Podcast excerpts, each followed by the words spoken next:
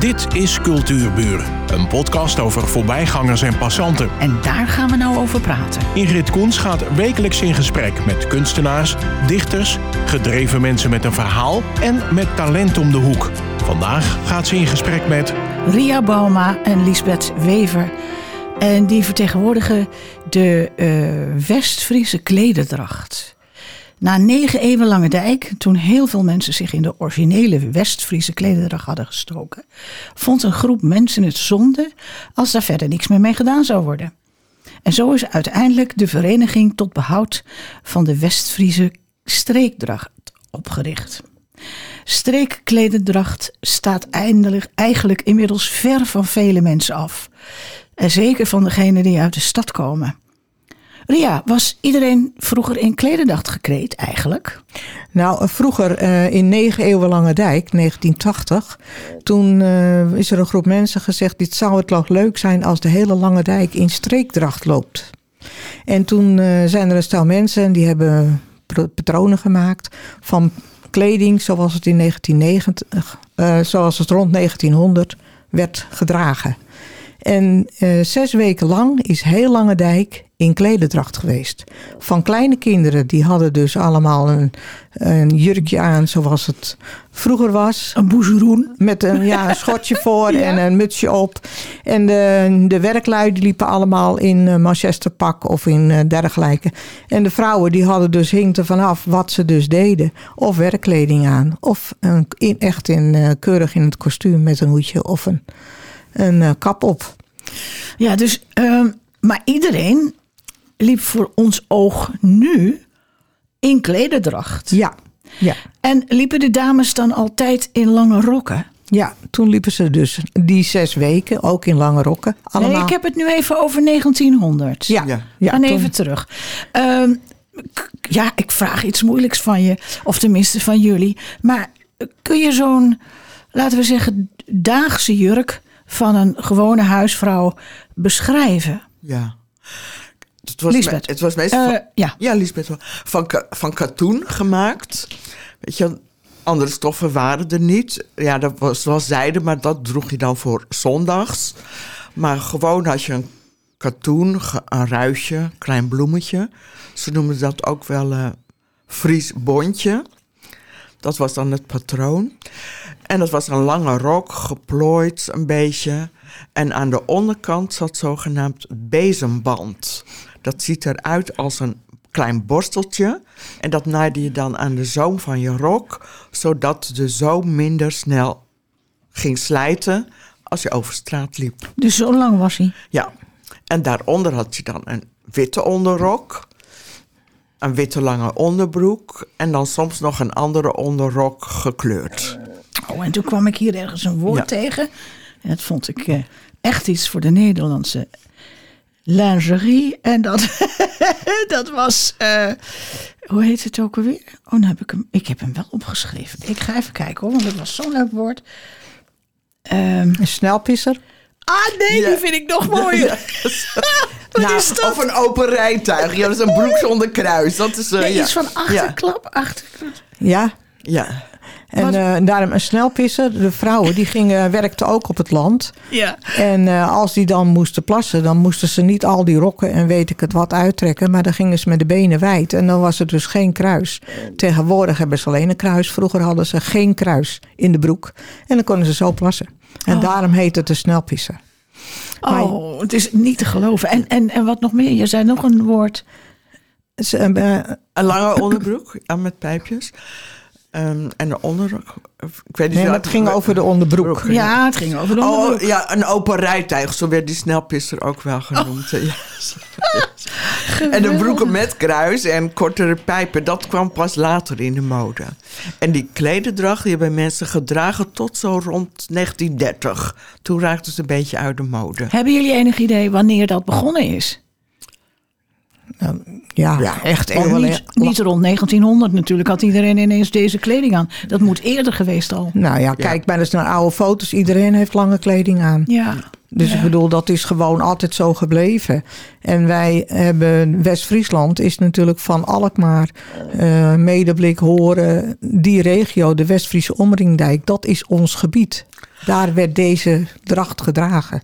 Ja, ja. En de, de, het model van de kleding, die kwam van origine vaak uit Franse modeblaadjes. De patronen. Ja. En eh, weet je, eh, hoe heet het, eh, West-Friesland of Nederland was, heeft natuurlijk lang onder de Fransen ook geleefd. Ja, hè? Dus ja. daar kwam dat vandaan. En het model van de kleding werd eigenlijk rond die tijd in heel Nederland gedragen. Wat kenmerkend is voor West-Friesland, is wat mensen op hun hoofd hadden. En eh, ehm, door de weeks, eh, mensen die het niet zo rijk hadden, die hadden een zwart mutsje op, waar hun haar helemaal onder zat. Daarop, Zwart voor iedereen? ja. En daaroverheen ging dan, als je netjes ging, een kanten hul. Het lijkt een beetje op het model van de hullen zoals ze die in Volendam dragen. Iets anders dan. En daaroverheen zat dan soms een boerenhoedje. Dat was een hoedje van stro. Die hoedjes die werden geïmporteerd uit Frankrijk vandaan. Want bij restauratie vinden we soms aan de binnenkant een oude Franse krant. Ja.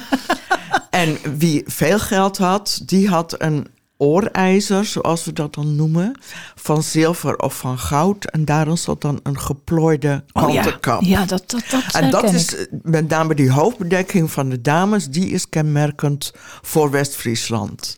En de, de, de rijkdom daarvan was, was dus kenmerkend voor de stand. Ja, Ja, ja, ja. ja. Oké.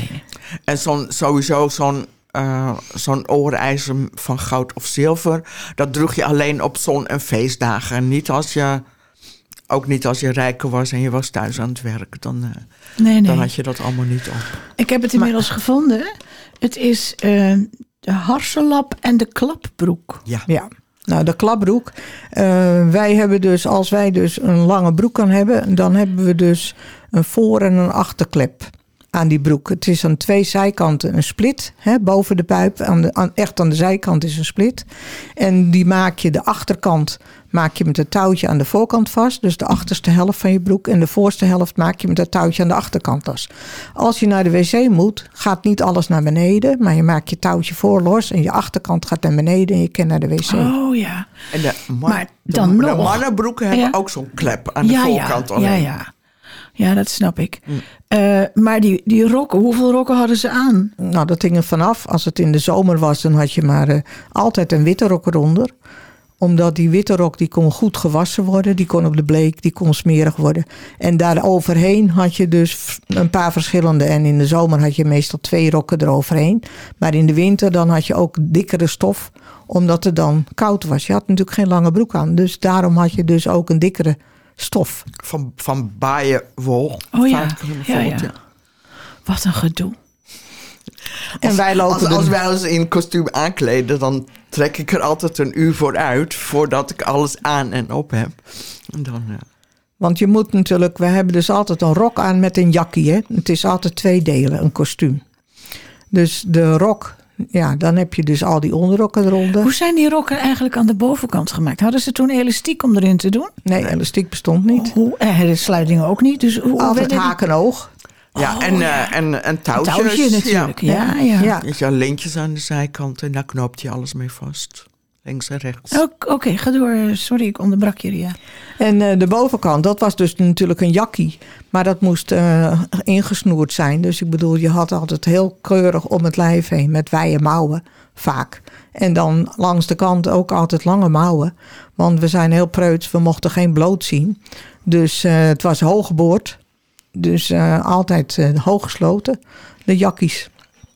Ja, in de zomer hebben die vrouwen toch ook wat te lijden gehad, hè? Nou ja, dan had je luchtige katoenen stof aan. En katoen Ja, ademt. Toch twee, drie rokken. Nou, wij, ik loop dan ook mee op de Westfriese Markt. En, en Lisbeth ook. En dan heb ik dus een, een zwarte trouwjurk van rond 1900 aan. En eh, dat is van eh, een hele zware stof gemaakt. Waar ook de, de pakken van gemaakt worden. Waren de, de trouwjurken zwart? Ja, Zwart is, en donkerblauw. zwart staat deftig. Oké. Met, in, met de kerst loopt u ook in het zwart.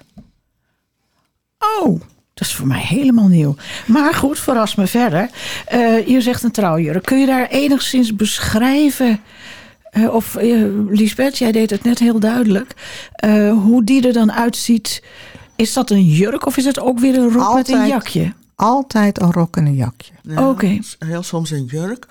En die zijn dan vaak bewerkt met kraaltjes. Weet je, zoals, zoals Ja. met jouw trouwjurk is ook bewerkt met eh, gitten, kraaltjes, Oh ja, zwarte. Ehm, of soms zit er een kantje langs of een bandje. Of al heb je dat niet, al dat gedoe erop, dan vaak mooi geplooid. Weet je, in een patroontje. Het was ook een kunst, hè, dat plooien. ja, ja, Zowel van zo'n witte kap als eh, van een jurk. Ja. En de, eh, de kleding was ook altijd gevoerd. Oh, nog warmer. sleet het meer. Nou, ik moet je wel zeggen, kijk, ehm, de mensen werkten het gewoon thuis in huis, dan ook vaak alleen in hun ondergoed, hè? Oh ja. Want het ondergoed was ook niet zo eh, bloot. Dus dan eh, deed je vaak je, je rok uit en dan had je alleen je onderrokken aan en je, je boezeltje, om het zo te zeggen. En wat is een boezeltje? Nou ja, Een soort schort. Ja, een een schort Oh ja. eroverheen. Uh, of weet je, je ondergoed. Maar dat was dan met mouwtjes. En, eh, Ja, want je had een, een, een hemd aan met mouwen. Je had dus niet zo'n hemd aan zoals wij tegenwoordig een hemd hebben. Maar dat was ook al met mouwen. En het was ook ge- aan elkaar geregen en dergelijke met veters. Maar luister eens, maakten de mensen hun, hun kleding zelf? Of was daar ook gewoon een winkel voor? nee, het, het meeste maakten mensen zelf. En, eh, of ze lieten het een naaister doen. Kijk, kostuums werden vaak door een naaister gemaakt. Maar ja, niet iedereen had geld om een naaister te betalen. Dus, dus mensen deden dat zelf. Wij zelf trouwens ook vaak. Ja, Ja. ja. En die eh, trouwjurk van jou, weet je van wie die geweest is? En hoe oud die is? Nou, ik heb hem dus ooit ook uiteraard gekocht. En toen hebben ze gezegd dat hij soms 1900 was. Maar ik weet niet van wie. Oké. Nee. En je bent hem wel tegengekomen waarschijnlijk op oude foto's. Nou, oh, en, en wij hebben dus bij de vereniging ook nog andere mensen die veel meer weten van kostuums. En die zeiden dus van, het is dus een trouwjurk, want dat kun je zien aan de rok. Een gewone rok had aan de achterkant heel veel plooitjes en dit is een gerende rok. Dus dat is dus zonder plooitjes, maar gewoon heel wijd uitlopend. En zodoende zegt Dus ze van echt een ander, ander model. een ander model. Ja. En ehm, eh, droeg je zo'n trouwjurk ook naar de kerk? Gewoon door, zeg, zondags? Ja, nou ja, goed. eh, ik, ik denk wel dat die dus later ook gedragen werd hoor. Ik bedoel, het was niet voor één dag. Nee, nee. Ja, die, die, die witte trouwjurken zoals ze die nu hebben voor één dag, dat kwam pas veel later in de mode. ja. Maar daarvoor kocht je gewoon een mooi stel kleren, zowel de mannen als de vrouwen. En die droeg je dan verder ook op zon- en feestdagen. Ja, ja, ja, ja. Ehm, en nou ja, je had het over dat, dat hoedje met die Franse krant erin, omdat het waarschijnlijk iets te groot was. Neem ik aan. Dan doe Nee, je er nee, een werd, krant het, in. mee- daar werd het mee gevoerd. Oh, daar werd is, het mee Het is van stro en dan werd ter versteviging zo'n krant erin gedaan. En dan kwam er weer een voering van stof binnenin. Oh, En die voering van stof die komt uit de buitenkant, uit je hulp, uit je eh kapoetje vandaan. En dan kun je zien aan de rand van of het gevoerd is met lichte stof en met donkere stof. En dat past dan bij de kleding. Of het is een zwart hoedje omdat de mensen in de rouw zijn. Oké. dus dat zwarte hoedje was niet voor iedereen. Daar zat toch wel een verhaal achter. Ja. Ehm, En hier in de Lange Dijk hadden ze allemaal een, een eh, hoedje op. Vanwege het feit, hier was het heel gereformeerd, heel, heel strak kerkelijk. oh, En dan wilden ze dus niet, degene, de vrouw van de dokter en de burgemeester wilden niet een onderscheid maken met de rest van de bevolking. Dus iedereen had in de Lange Dijk een hoedje op. oké. En, Maar- de, en rond Schaag en zo, die boeren die dus allemaal eh, wat rijker waren, die hadden dan een eh, kap op. En dan kon je aan de plooitjes zien hoeveel koeien of ze op stal hadden. Ach, nee, dat meen je niet. Vanwege het feit, dat kant was natuurlijk heel erg duur, want dat moest geklost worden. En dat is heel erg duur, want het kost heel veel tijd. En daarom was het dus, hadden ze een, een kap op met weinig plooitjes. Dan was dat eh, een armere boer als eentje met veel plooien. Ik moet je eerlijk zeggen. ehm, ik, heb, ik heb eens gehoord over eh, eh, Indonesië. Dat daar de rijke dames zaten in Batavia. En dan kon je aan de grootte van de parasol zien. in welke klasse of ze behoorden. Maar dat hadden wij dus ook gewoon, maar op een andere manier. Ja. Ja, ja. Ongelooflijk. Ehm, en ehm, had het ook iets met de mode te maken? Veranderde er nog af en toe eens iets? Of bleef het redelijk stabiel? Nee, het veranderde wel in de loop der tijden. Kijk, bijvoorbeeld de kap was in eerste instantie niet gesteven. Maar dat was dan een zogeheten slappe kap. Dus dan hing het kant er een beetje los achter op je achterhoofd. En gaandeweg kwam het stijve in de mode. En dan werd het dus eh, eh, al mooier geplooid. Ja. En dat was ook met het model van de kleding. Als je het zo ziet, rond 1800 waren er wat meer korte mouwen. En ehm, de hals was wat lager op de een of andere manier. En, laat, en, en er zaten veel meer plooien in de rokken. En zo na 1900 werden de rokken iets minder fanatiek geplooid. Maar kreeg je wat bredere plooien. Of, Minder, Zoals- e- minder elegant. ja, het is net wat je mooi vindt. Want eh, ja, een beetje die art deco-stijl. Ja. Ja, dat vind ik zelf dan weer erg mooi. Nou ja, dat, dat had je zo rond 1910, 1920. En kon je dat terugvinden in de kleding? Ja.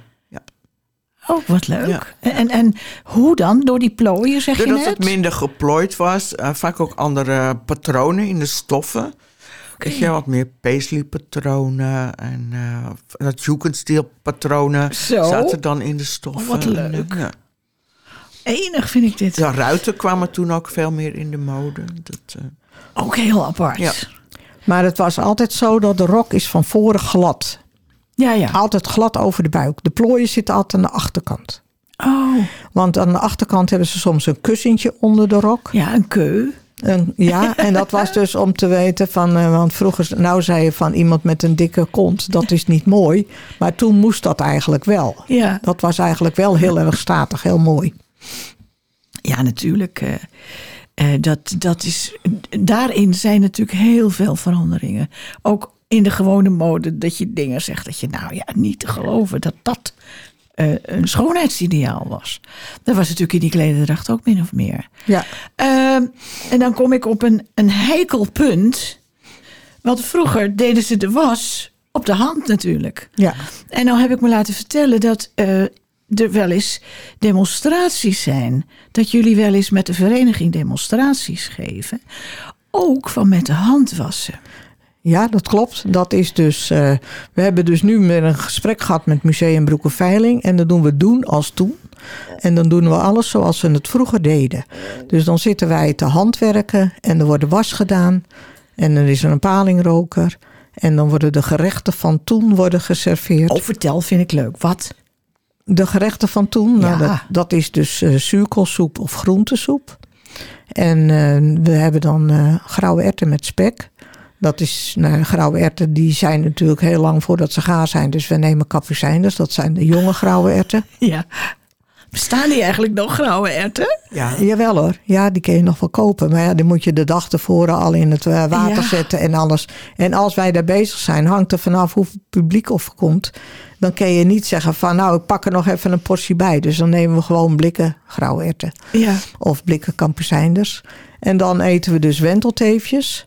En dat heet dus verloren brood. Want Ah. vroeger was het zo, als het brood over was, dan werd dat niet weggegooid. Maar dan werd dat in de melk gedoopt. En dan werd het opgebakken. En dan had je dus verloren brood. Of je maakte er sop van. En dat sop dat wilde dus brood en melk en dat kookte je. En dat was dan pap. Oh ja. Dus dat heette sop in West-Friesland. zouden we best nog kunnen doen. Lepel, lepel eh, suiker eroverheen. Lijkt me helemaal niet verkeerd. Nee, en dan hebben we dan ook griesmeelpap of griesmeelpudding met bessennat, sap. En dat hebben we dan eh, even dikker gemaakt, zodat het een soort gelei is. Wat er dan overheen gedaan wordt. En wat hebben we nog meer? ja, dat is het eten. Oh, dat, En de, de was doen we dan in de wastobbe van vroeger met een stamper. Er zit eh, een sop van groene zeep in. Ja, want het Ja. een stamper, dat is een, een, zeg maar een vierkant rekje. Wat open kan. ja, daar doe je En dan zeep kon je in. een stuk zeep in doen. Ja, Sunlight. ja. Ja, maar dat is een, was, dat is een zeepklopper. Ja. En een stamper is een stok met een soort ja, bol eraan. Ja. En daarmee stamp je dan in het sop, waardoor het beter gaat schuimen. Oh ja, en ja. nou ja, wat vroeger dan de, met de wasmachine de Heen en weer schroef gedaan. deed, Ja. eh, dat deed je dan met de stamper. En dan eh, haal ik de was eruit, want ik, doe, ik heb de afgelopen keren de was gedaan. Die gaat dan door een wringer heen, die hebben Ja, we allemaal ja. nog. Ehm, en dan hangen we het aan de lijn met van die ouderwetse houten wasknijpers, die je erop schuift. En dan met de kloetstok, waarmee je dus de vaarboom voor het kloeten, gaat dan de lijn zetten we omhoog, zodat de was niet op de grond hangt. Oh, gaaf. Ja. Eh, ik, van mijn oma kan ik me inderdaad nog het een en ander... onder andere die klopper met dat stuk sunlight erin... kan ik me nog herinneren. Ehm, maar lag die lijn dan gewoon normaal op de grond? Nee, die was laag. Maar door de, je wilde natuurlijk zoveel mogelijk wind op je was. Ja, en, En- lakens zijn ook lang. Ja. En daarom deed je dus met de stok deed je het omhoog. En die stok, daar hadden we het voor de uitzending even over. En dat deed mij meteen denken aan Venetië. Ehm, die gebruikten de mannen voor het eh, Voor het varen. punten van die, van die boten. Hè? Ja, die gebruikt het voor het varen, ja. En dan zet je hem op zijn kop. Want aan die kloet, daar zit dus een held aan. En dat is een, schuin stukje hout. Ja. En daar past de klerenlijn tussen. En dus waar je mee vasthoudt. Dus die zet je op de grond. En dan kun je dus eh, de flint, zo heet dat schuine stukje. De held is waar je het vasthoudt. Dat, die flint zet je dus in je klerenlijn. En zodoende kun je hem dan omhoog zetten. En dan waait die stokken niet onder vandaan. Handig, hè?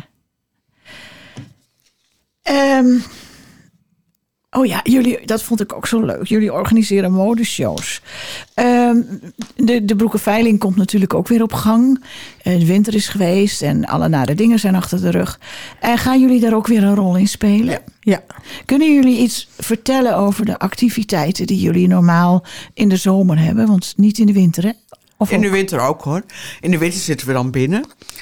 Ehm, in, ehm, in, bijvoorbeeld in het museum, in het restaurant, in het oude gedeelte. Of we, we zitten sinds kort ook bij Museum Boerderij West-Friesia in Hoogwoud. Het is een oude boerderij. En dan zitten we dan in onze klederdracht vaak handwerken van vroeger te doen. Wat is handwerken van vroeger dan? Kantklossen, Oh ja, ja, natuurlijk. kralen breien, spinnen, eh wolkaarden Weven. weven, borduren, eh, sokken breien. Wassen, koken. Nou, dat doen we dan niet. Niet, dat doen we meestal op, eh, eh, op dagen als doen als toen speciaal. Eh, Oké, en dat is in de broekenveiling. Onder andere in de broekenveiling. En dus even voor, de, voor nog even te doen als toen. Doen. Doen als toen. Ja. Oké, heb ik iets gemist? Oh, die zondagse kleding. Even snel, we hebben nog een minuut. Zo snel gaat het altijd. Eh, die trouwjurk kennen we, maar er zal ook andere Ja, kleding de, zijn. de, de zondagse kleding was meestal gemaakt van zijde of van eh, kamgaren, zodat het dus eh, altijd heel netjes blijft en stijf. Dus eh, de duurdere stoffen. Oké. En ehm, dat was toch echt duur, want nu is zijde nog duur. Ja, dat was En toen, hebben, nu hebben we dan eh kunstzijde en alles, Ja. maar dat hadden ze toen niet. Het was allemaal puur. Ja, Maar wij, wij laten bij de kledingshows bewust ook veel werkkleding zien. Want daar is naar verhouding minder van bewaard gebleven. Dat sleet natuurlijk eh, veel meer.